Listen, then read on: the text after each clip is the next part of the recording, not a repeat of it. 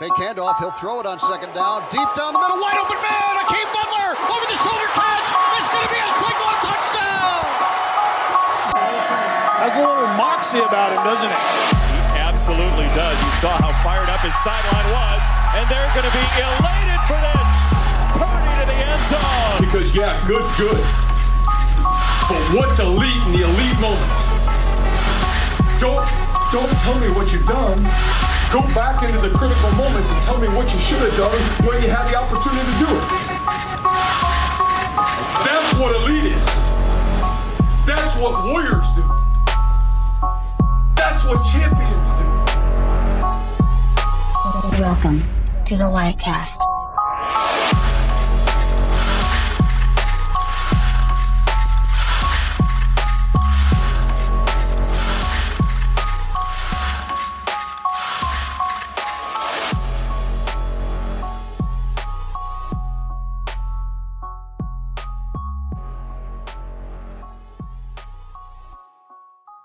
Welcome everyone to a brand new episode of the Wide Right and Natty Lite Cast. Uh, the end of October and the beginning of November. Uh, a little bit of a different note on the football field, but we got some other stuff to talk about this week too. As uh, basketball season is officially here, I'm Austin Keeney. I'm joined by Matt Nelson, and uh, Matt, a happy basketball season to you. Two wins yesterday for the Cyclones. You were at the men's game. I want to start here. I want to talk positive before we get into football. So, after seeing the men's team in person yesterday, are you thinking Final Four, or are you willing to go all the way to we're going to win the national championship this year? Even further, Keeney, NBA title. How's that sound? MB- Denver Nuggets hot seat. That's right. Um, what a performance! And I was indeed there with my kids. Kenny, we made it about well, let's see. How long do we make it? A half before we had to go home. So seven o'clock games, uh, that's bound to happen. All the same, we had a terrific time. Uh, we'll we'll be doing again, and what what a what a fun what a fun start to the season. I know it's just one game, Keeney, but national title people people are asking. Trying to be realistic because Green Bay not a good basketball team, but also we scored 49 points in the first half. We scored 41 points in the entire game against Pitt in the uh, NCAA tournament. I saw that number getting thrown around a lot. So hard not to be impressed. Just I, I want to know from from your perspective, you know, seeing it in person. The big story of the night was uh, Mom Chili. I think is what we're going to go with for now as a nickname, yes. right? Uh, six of seven from three, 18 points. Just the star of the show started which I was not expecting, and uh, came out and played great. So in person, Matt, your perspective on on seeing Mom Chili in person. Mm. Mom Chili is, he, is he, him? Does he have the it factor? Mom Himmy. Um, correct. He he has the him factor. Um, Kenny, he's way way bigger than I thought. Um, like way taller and also just like physically, you know, maybe better a better specimen than I had thought. Um, he's quicker than than uh, you know I maybe expected to see from a freshman coming in right away, and did a little bit of everything. Keeney rebounded, played defense. Hard not to be impressed with the way that he played um, in that opener. And Keeney, can I? I mean, we can we can uh, engage expand this to the to the rest of the roster, but um, before I do that, your your thought your thoughts on Mom Chili? Did you did you see it the way I did? Well, I so you watched the first half. I watched most of the first half. I knew we were in for something when uh, like the very first basket of the game for Iowa State was a three that he just canned. I didn't know he was that good of a shooter.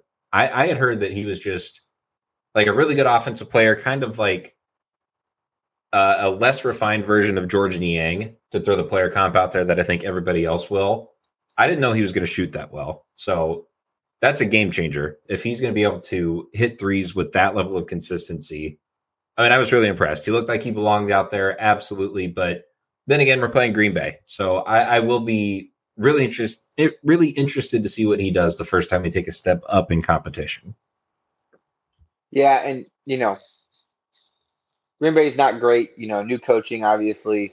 Um, had a tough situation when you know you, you end up having to move on from you from your you know your quarterback who's been there for a long time and managed to win you a Super Bowl. Um, but really, you know, they, they probably should have won more Super Bowls with with uh, that quarterback while he was there. So um, I really don't feel too bad for him, and um, it's nice that some of the other teams in the division will have a chance moving forward. The Bears are not going to be one of them, though. Uh, No, let so- me oh, sorry.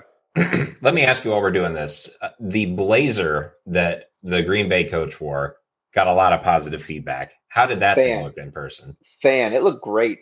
I liked his vibe, like bald head. He had the nice chinos on, um, rocking a sweet jacket. Like I, I'm in for more of that. That that that's always a good look. Another big story: Tamin Lipsey, two for two from three. Yeah, Anything about that that you feel is sustainable? It looked like he, you know, rhythm shots from the corner, just as a part of the offense. So it, him playing off the ball, I don't know if that's going to be something that we see a lot of, but he had a couple threes. It's the thing that everybody had talked about all off season. Can Tamin Lipsey become a more reliable shooter? So far, so good. I was hoping you were going to say anything about that stand out to you because I was going to say, yeah, what what didn't it all did. Um, that was really pretty pretty incredible in my opinion um, to see that from him. I mean, think about think about the way he shot last year. No confidence uh, in his shot whatsoever, and I was I was really blown away by you know him stepping up and taking two different shots the way that he did. Um, and Keeney, how about the form? I was going to ask you about that. I was going to ask you about that because it did look like there's a little bit of a hitch in his shot, but I don't really care what it looks like as long as it goes in the hoop. It's it's a little smoother than it was last year, but I would agree there's still maybe a small hitch in it. But we've seen that from players over time, and that's not necessarily something that dooms you. So um, in reality, I was still very impressed with how he played. Um, And on the other end of the Lipsey back that up. spectrum, eight rebounds and seven assists, just an all around kind of game that he plays. what would you call that? The Tamin Lipsey experience, Keeney, at this point.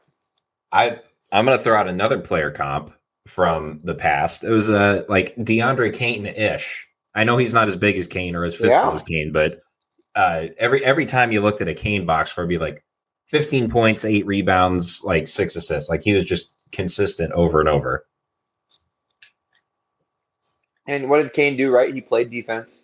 Um, I actually, I, Keeney, I'm uh, I'm smelling what you're stepping in here. All right. Uh, how about Keshon Gilbert? 17 points. He actually, well, okay, no, Mom Chili led the team in points, but Gilbert was the transfer that started 17 points, six of 13 from the field. He looked like the guy who was maybe like best prepared to step up right away. What do you think about uh, Gilbert's game? pretty blown away with it, really, Keeney. Uh, he looks okay. This is Keeney. This is very unscientific of me, and I apologize in advance. I'm sure our listeners are going to be upset about that.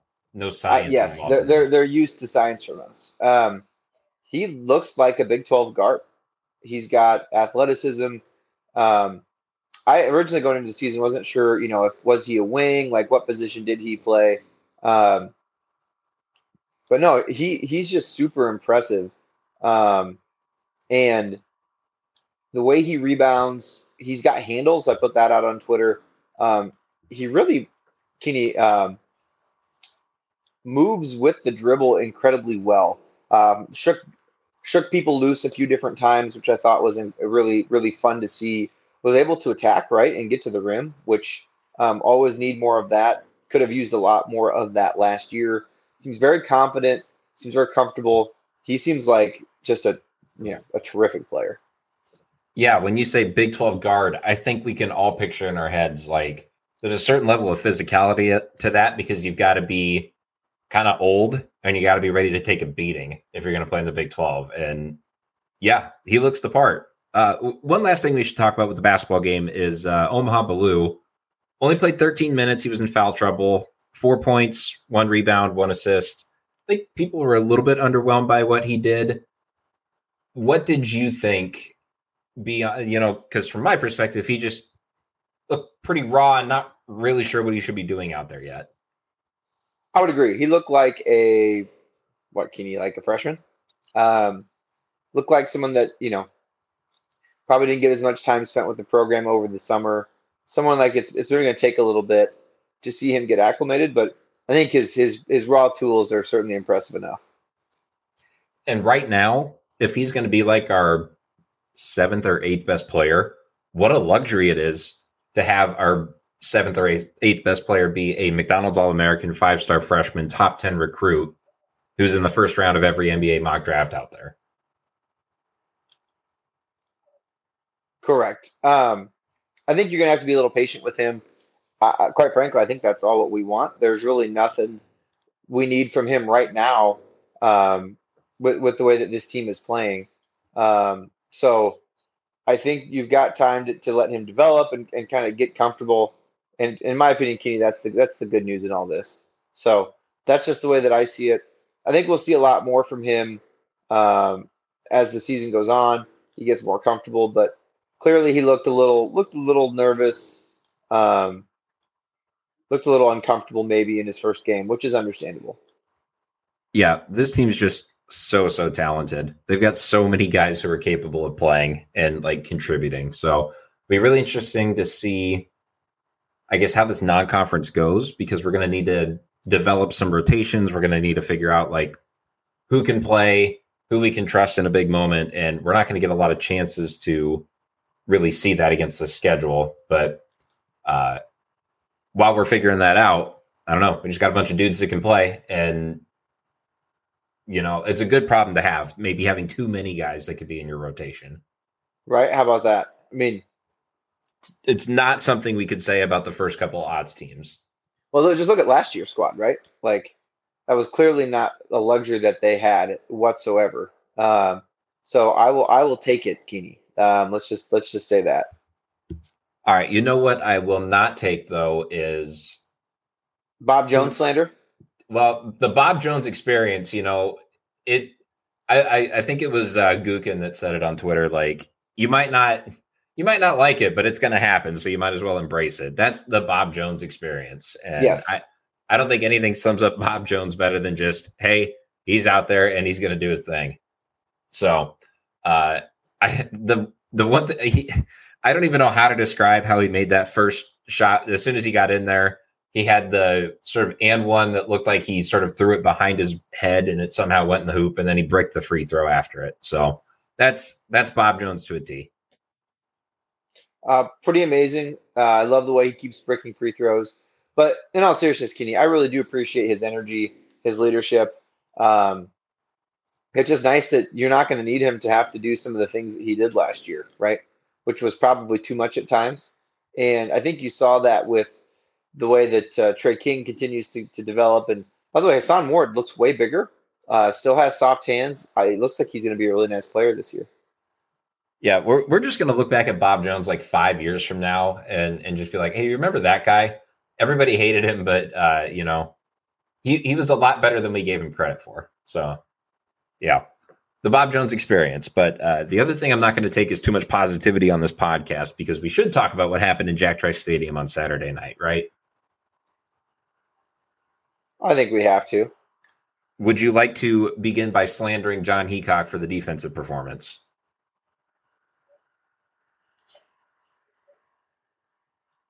How could I not?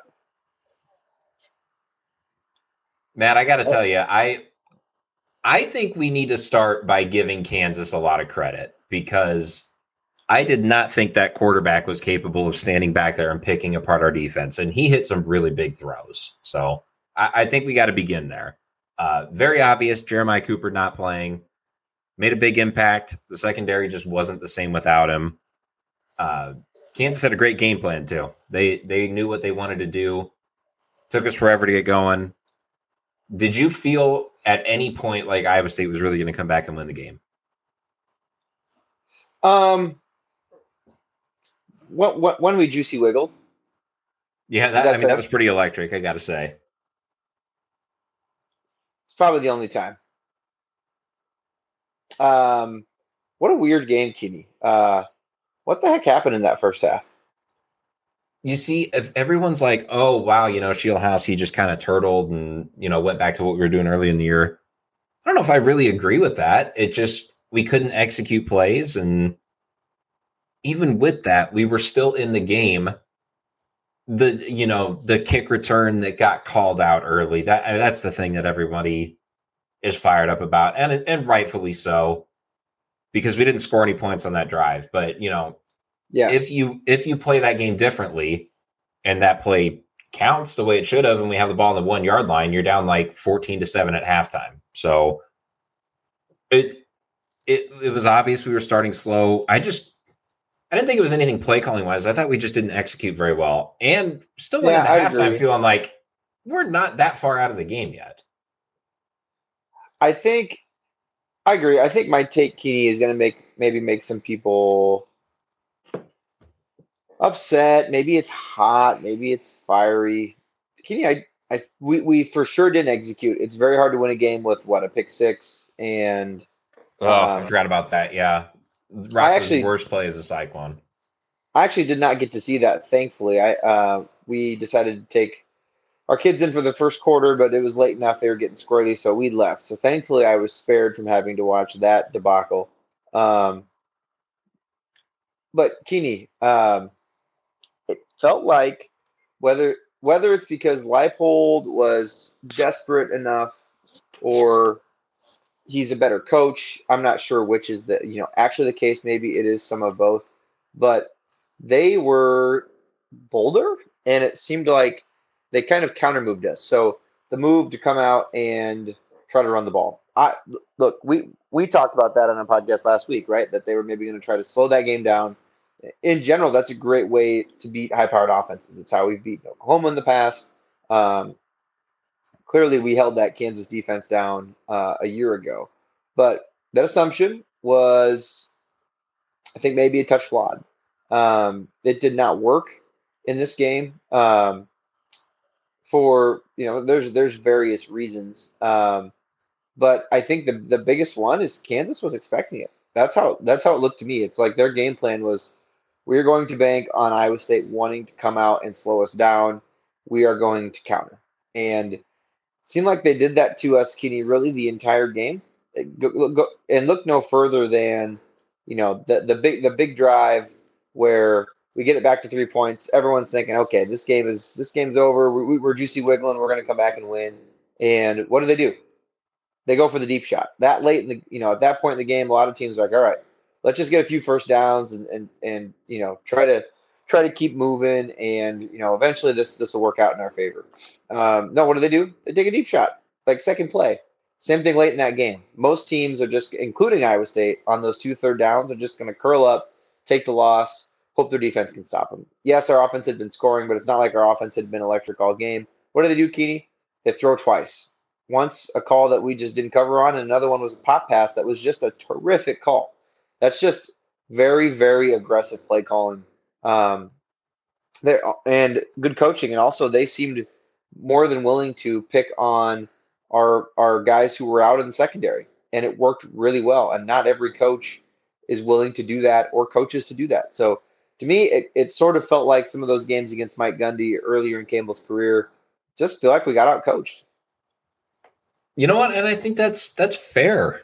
You know, on top of giving the quarterback credit, who played really well, you got to give Lance Leipold a lot of credit.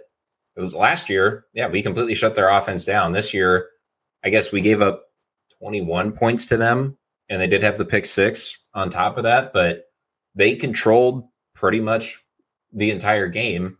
Um, I also felt man, like I'm, I'm thinking about that Rocco I felt like they- again too. Ugh, I just- feel like they knew they couldn't run Keeney, and they were like, you know what, that's fine. We'll just we'll just pass the ball.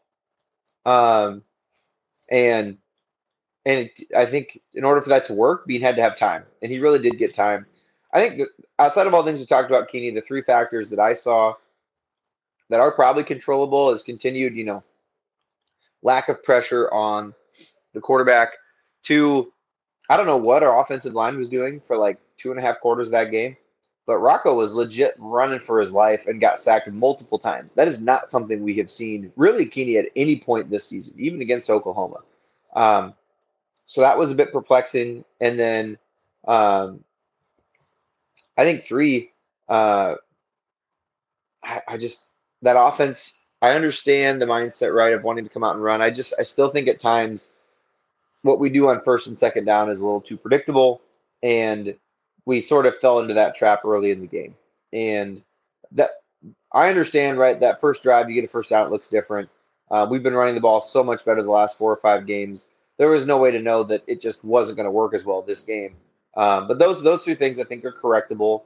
Um, pretty easy spots to identify. That and you know a miscommunication leading to a pick six. You just can't have that. Not not not with this team. So um, disappointed, we yes, but like I totally understand why we lost. This is not like this is perplexing. I don't get it.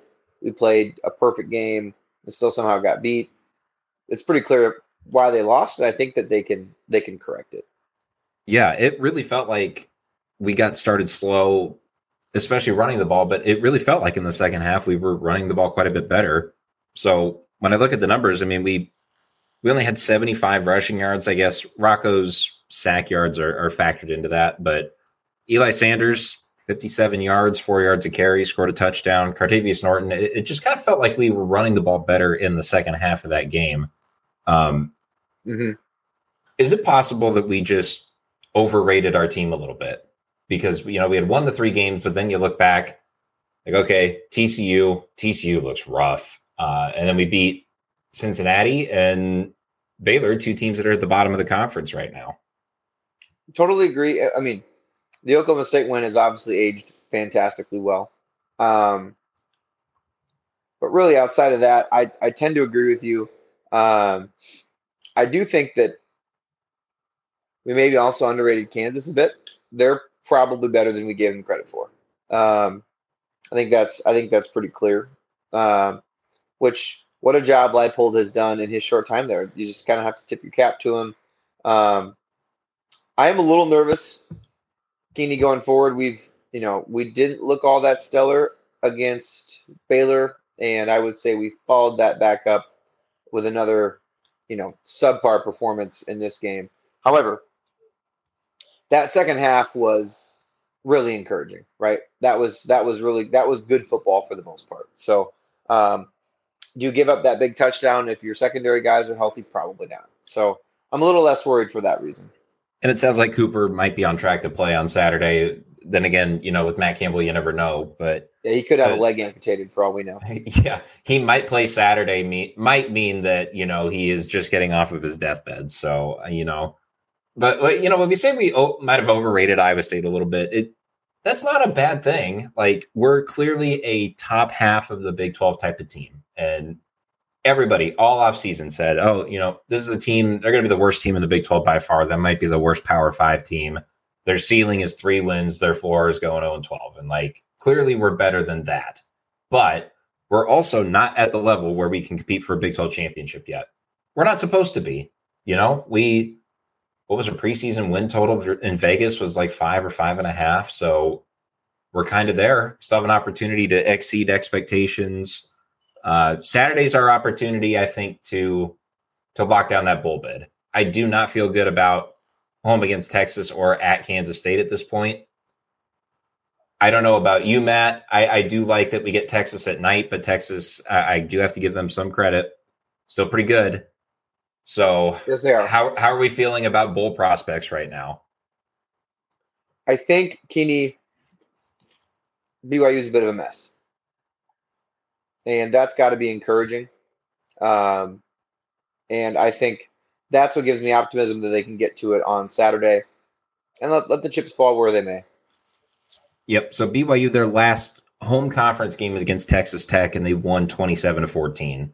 But other than that, they've scored 13 total points in the last two weeks. You know. Yep. Slovis, their quarterback, is apparently a question mark if he'll play this weekend. That I don't think he will, from what I've gathered. But what do I know? You'd have to think that bodes well for us if we get Jeremiah Cooper back. You know, that's a backup quarterback against a really good secondary. I don't know. Vegas really seems to think that we're going to win the game pretty handily. The only thing I guess I would say is maybe a concern is the body clock factor since the game is going to kick off at 9:15 locally here. Will Big 12 after dark action? I don't know. Is mm-hmm. that something that you're worried about at all? No, the coaches say they're not worried, that that wouldn't tell us one way or the other either. But I don't think it'll be a huge deal. They just played another night game. Um, I think I think uh, I think it's something they can manage. Now, if you listen to our athletic, if you listen to our athletic director, you know this night game is, is something to be excited about because we can all crack a beer and watch it on TV That's at right. night. Yeah, uh, definitely couldn't do something like that in the stadium though. But uh, Of course not. yeah, on your own late night football, that's uh, that's all you. You know, That's just it- living the do it that way you may. Are you insinuating something happened today? It, it might have something that, that got a lot of people upset, and and I think rightfully so. Hmm. So I don't know. I, I feel like uh, I feel like maybe I don't know if there's a whole lot more to say about football. It was just it was a disappointing Saturday night. So much anticipation going into the game. Vibes Can we talk about the can we talk about the day of the game? How about that? Yeah, I I mean the vibes were basically at an all time high. All time high. I agree. So U- uniforms, great weather. Could watch football all day. Really fun Hard day in the Big 12, by the way. Uh, Oklahoma State Yeah. winning Bedlam was awesome. Kansas Did you? State, I didn't get to watch that game, Kenny. Did you get to watch it? I didn't, but you know, I I still bet on Oklahoma State, even though I didn't get to watch the game because I, I knew they had to do it. But uh, I want to ask you about the Kansas State Texas game. So Kansas State goes for it on fourth and goal in overtime, down three instead of trying for the tying field goal. Did you like the call? Did you like the decision to do that? I liked the decision. Um, I also liked the outcome because screw Kansas State. Even even though it gave Texas the win, you're still going to hold on to that. You know they're not our rival again, uh, according to our athletic director. Kansas State's not our rival. I know. Um, yes, I did. I did still like it. I think it'd be fun for them outgoing to like win a like sh- prove that they could win a natty without having to like leave a conference, and then promptly go and leave a conference and probably never have a chance to get back to winning one. I think that'd be kind of funny. I don't think that'd be funny at all. I got to be honest. I'd much rather them lose their last three games. So different Hey, perspectives, I guess. Agree to agree to disagree. Yeah. Uh, I guess we could talk about the conference scheduling because that came out last week after we recorded. And obviously, the big thing is the fact that Farmageddon is not a protected rivalry. Really, I think the Big 12 dropped the ball here in the fact that there are basically no protected rivalries in the whole conference. So Yeah, that could Holy- be better. the Holy War, obviously, Arizona, Arizona State. Yep, that makes sense. Kansas, Kansas State, I guess. And then, you know, TCU Baylor makes absolutely no sense why, of all the games they chose to protect, they went with that one. Uh, what do you think about Iowa State's, I guess, setup for the next couple years with opponents? Um, I mean, it could be better. It could be better, couldn't it? I think obviously just the fact that we don't have anything protected, and we're not alone in that. I, I don't understand that at all from the Big 12's perspective. I, I they must have really thought there's no way to protect any of these protected ones, right? That's the only ex- explanation. it just seems like there was a really simple way to do this with the three three or three six six scheduling where you play three opponents every single year you play half the other teams one year and then half the other teams the next year that it seems really cut and dry to do that i, I don't know how any of these super conferences haven't gone to that but i would have loved for the big 12 to be the one because i don't know I think one of the things that makes the Big 12 stand out, you know, we're not TV draws, but our stadiums are always full and we're really passionate about the teams that we play. If Iowa State's going to play Oklahoma State, Kansas, and Kansas State every single year, that's three games where you're guaranteed to get a lot of fan engagement and a full stadium. Where I don't know if you can make that same promise about Arizona State coming to Jack Trice Stadium. No, unfortunately not. But I think we're just gonna have to give the devil his due here for the next what Keeney six years. That's the price of surviving. Doesn't mean I have to like it because I don't like it, but I guess you know we, we're playing three out of four years against these teams. It's just I don't know. It's gonna be so weird not having Kansas State on the schedule for a year. Literally the longest uninterrupted series in college football right now. Going to be uh, taking a one year hiatus just just kind of because uh, you know a bunch of greedy people decided let's put this weird conglomeration of schools together because that's I don't know somehow a better TV product. I did think it was fascinating, Keeney, that um, Jamie did mention. Um, I guess I, am not sure I saw it this way. That I always thought that Texas kind of badgered everyone into getting the Longhorn Network created, but it was ESPN that approached them and said, "We will give you this if you stay in the Big 12 because we don't want to lose you to Fox." So you can make the argument that all of this stuff started all the way back in um, what was that 2008, 2009 uh, with that move. So um, we can thank them for wanting to bolt for getting to where we are now. How fun is that?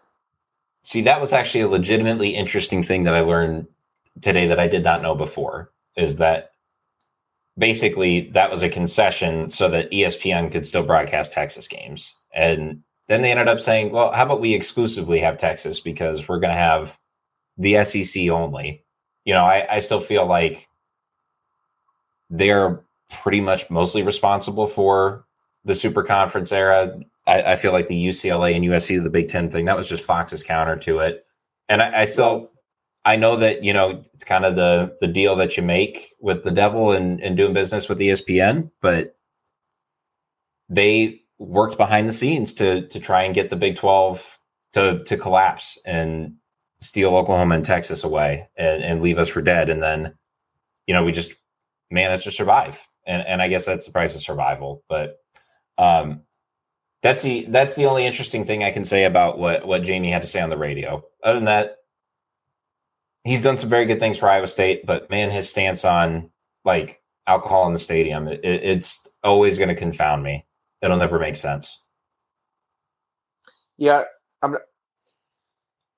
I think there's there's probably more than is being let on. Otherwise, this decision would be made easier. Um, but clearly, we're probably not going to ever learn what that is. So, I guess we just have to live with it for now. Don't enjoy yeah. it myself, but seems like we have no choice. Yeah, I just for all you know, I feel like there's a counter to every sort of like, oh, I this is a reason why we shouldn't do this. Well, and, and I think a big one that never gets talked about is I think if you allow beer sales in the stadium, it's actually going to do more to curtail the binge drinking than you think, because you don't have people out there in the in the parking lots thinking, well, I've got like 15 minutes for halftime. I have to drink as many beers as I can because I can't buy them in the stadium. Or you got people in line just you know house and beers because they're like, well, I have to get this buzz built up before I go into the stadium because I can't keep it going when I'm in there. I think you might get people to pace themselves a little bit better if you offer it inside. I tend to agree with that statement. Um, clearly, RAD doesn't, right? For whatever reason. Yeah. And, and again, I, f- I feel like this is kind of a, a pointless thing. I, it's just something that we are uh, on opposite like we have opposite perspectives of this, you know, the athletic department and I would say the, the common fans, the ones that don't sit in the souk up end zone seats every single Saturday. So yeah. it is what it is. Don't get me wrong, like I still think we have a great in stadium experience. I, I think we've done a lot to upgrade the in stadium experience this year, actually, with the fireworks show, and we've got the planned replacement of the soundboard on uh, on one of the end zones. So that was know. that was nice. That was interesting news that they would be um, upgrading that. I've always thought there's actually like too much too much ad on that board. It's not big enough when you when you throw the two I State logos on there. So that that is good news. I'm excited to see that. Um, yeah, Kenny, I think I think they can beat BYU. I don't think it's that it's that hard. I don't think we have to overthink it. They just need to go in and play a solid game, and that's a game that they should be able to win. Is that how you see it? I, I sure hope so. I'm so nervous about this game, and maybe it's just my bias about BYU. I, I just think of them as being this team full of grown men that just kind of bully people, even though that's not how their move to the Big 12 has gone at all. No, for sure. Um, I agree. That that's really not how that's that's really not how it's gone. Uh, I think Iowa State will will uh, be able to get a win on the road um, and get to six wins and put us in Shreveport against who knows who. Jacksonville State because not enough teams win six games. Jacksonville State, one of our teams, I think. Against Rich Rod. It is. They are a wagon. Yeah. Well, I'll tell you what, Matt. Usually we have more to talk about, but I, I think we kind of summarized everything we were looking for. Uh, do you have anything nice to say about the Josh Dobbs experience as a Vikings fan? Well, how fun has that been? Come on, my guy, Josh Dobbs. Yeah, Um, your your guy officially now. Do you think Josh Dobbs is the the best quarterback that could go into a situation where he doesn't know the plays or his teammates and still play well? I would agree. I mean, he really doesn't get a whole lot of respect, Keeney. I think he was like 19th in PFF before the Vikings picked him up, and he's always been, you know, certainly not spectacular, but he's been solid. And I give them credit for making a move to find, you know, somebody that they thought could help him, and he's responded well to it. Um, also, his running ability is not something the Vikings have had in a long time, and that's kind of fun to see. Um, I know how you Bears fans feel with uh, Justin Fields. How do I feel about Justin Fields? You That's you want to enlighten me on that? How would you like to feel about Justin Fields? I'd like him to be the guy, even though right now he's just my guy. And that's a very important distinction. We got two first round picks coming up though.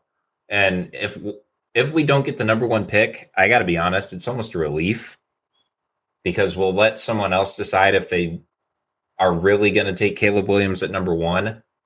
And then we just take whoever doesn't go there. Uh, you know, if it's Drake Maye or if Drake Maye ends up being the number one pick, I think if we take Caleb Williams at number two, no one's ever going to bat an eye at it. So No, no. yeah, Uh, well, I mean, you at, le- you at least played the game right. If it doesn't work out, it doesn't work out. You could be Minnesota, right, and stuck in this limbo of is Josh Dobbs now your guy? Is Kirk going to want to come back on a reduced deal? Nobody knows. I mean, I think it's the NFL. You're not going to get a good pick anyway. You might as well see if something goofy can happen in the playoffs and uh, leave it at that. yeah, I, I would tend to agree. Making the playoffs is better than not making the playoffs. I, I'm a fa- I'm a fan of that every time. That's correct. All right. Anything else from you, uh, ladies? Started with a win against Butler. Uh, a lot of freshmen. Emily Ryan not playing. Um, it'll be a fun season. Probably lots of ups, probably lots of downs, but um, we'll be talking about them plenty as the season gets going for sure. Right. I am working on getting a preview set up for that. Our sort of annual talk with Connor Ferguson from Cyclone Fanatic. Uh, behind the scenes, you know, Matt, I sent him a DM. I said, Are you still covering the women's team this year? And he said, Well, is it time for our annual preview? And I'm like, Yes, it is. So we'll, we'll work out a time for that. Uh, maybe it almost works a little better to say, Hey, where are we like a, two or three games in with all the freshmen? Because yesterday I didn't get to watch the game. I was at work and I don't I didn't really know who these uh, who these players were that were going to be playing, especially with Emily Ryan out. So once we get to know some of the players a little bit, we'll we'll talk a little bit more about the the women's team. I guess we should finish up with a quick baseball minute because seismic moves in Major League Baseball yesterday. Um, yeah, Mr. Cubs fan, take it away. All right, I I feel like I need to start by saying I really like David Ross as a guy, and I'll never forget the contributions that he made to the 2016 team. And with that said, the guy was not a very good Major League Baseball manager. So it was a move that I think extremely necessary. It it tells me a lot about where the the Cubs organization thinks they are because they got a lot of young kids that are going to be coming up that are extremely talented or at least really well regarded. They're the Cubs, you know, they print money, so they're hopefully willing to go spend some. And Craig Counsell is a really good Major League Baseball manager. So uh, the last time they did this, it was to go get Joe Maddon off the street. They uh, they fired their guy. I, I don't like this whole thing of hire announcing the hire of the new guy before you announce the firing of the old guy. That does that really rubs me the wrong way. But if the end result is another World Series, I, I think I can live with it. Yeah, um, big manager managerial hire. Um, I was impressed. I was surprised. I think. I think. I think most people were by that news. Um, I never would have tagged the Cubs as the team that would break the market for managerial salary, too. They gave Counsell the biggest contract by quite a wide margin for how much he's going to make as a manager. And it makes For sense. sure. There's no salary Yeah. cap in baseball. There's no salary cap on what you pay your coaches. So, you know, why not? it seems to me like it's a clear indication, right, that they intend to quote unquote go for it, as the people say. As a Cubs fan, I think you got to love that. As well, they should. You know, they should have been going for it for really the last few years. They they spent like two and a half seasons pretending that they were poor and had to behave like a small market team when they never did. And last year, I think, was at least enough of a wake up call to say, hey, we've got talent on this roster. They should have made the playoffs. They should have been in the Diamondback spot in the playoffs, which definitely means they would have made a run to the World Series. I, I think that's a one for one sub, but they've, I guess, they've done enough for ownership to to decide they should go for it. Which cool, good for me. Should have been doing this a long time ago. I will be ready to renew my Marquee Sports Network subscription in April of next year. How about that? That sounds great, Keeney. I'm excited for you. Um, I jokingly said Cubs fan need counseling. This isn't the type of counseling I thought they needed. Um, and, and all jokes aside, uh, it's fun when baseball's fun. So I can't wait for you guys to be good and be a playoff team again next year. All right, Uh, Cubs but Twins I'm putting it. I'm putting it out there right now. could probably get a good number on a Cubs Twins World Series matchup next year. Just saying. I would love that personally, Keeney. How do we make this happen? The by the way, the Twins. If you want a little baseball minute on the Twins, they have an interesting offseason ahead of them. Um, they've extended a few a few options on players I I, wasn't sure would be back, um, but that I understand why they resigned and had some big free leave. So they have never been very big spenders from a money perspective. So I'll be very curious to see what type of cash they do decide to spend, um, if anything. And I mean, they they were they had great pitching. They were just bats away. So we'll see if they can address that. Um, they also have a ton of young guys coming up, so maybe they'll just surrender to the youth movement and um, see where it takes them. So it'll be an interesting offseason for the Twins too. Where does Correa fit into that? Is he still under contract for next year? He is, I think, for two more years. Um, they need him to play better. He was hurt basically all year and essentially had one of his worst seasons of his career. And then, of course, he gets to the postseason and he turns back into Babe Ruth. So they need a, a a season of health from him. They need to figure out a few other contract situations and try to sign a number two arm and then probably go after at least a couple bats. They, they need more power and more consistency at the plate. Um, but they should be good again. The, the division is down right now, and it looks like it's the Twins uh, to run for the next couple seasons.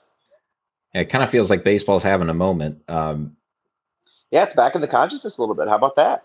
A little bit, yeah. I'm excited to see what the Cubs do. So, uh, I think we'll go ahead and leave the Litecast there. Thank you, everybody, for indulging us on the Cubs and the Twins. I know that's everybody's favorite topic to talk about here in early November. Uh, I have a challenge for our listeners too. I think I would like this episode to have more downloads than people that showed up to Carver Hawkeye Arena for uh, the Iowa men's home opener. Did you see any pictures of that?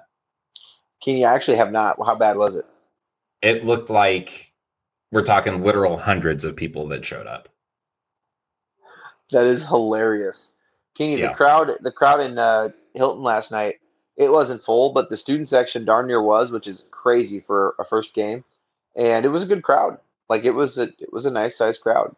Um, man, what do you? That that pro that basketball program is just in purgatory, Keeney. Yeah. Well, let's uh let's keep it going, fans. I know we play Lindenwood. Let's get excited. So Keeney, Next trivia, fun trivia. Do you know where Lindenwood is? I actually do know where they are. They're in St. Louis. That is correct. I you. did I did live in St. Louis for a short period of time a couple years ago. So yes, Lindenwood down there. Uh Washington University in St. Louis was another one that was uh close by to where I lived. But yeah, there you go. I can answer your trivia question. My So- random. I feel like I hit you with one of those uh, about once a month. So uh, well done by you. All right. Well, then uh, I am going to end the Litecast on a high note. How's that sound? Go Cyclones. That sounds great. Let's, uh, let's get that six win this weekend. Let's get to the first responders bowl.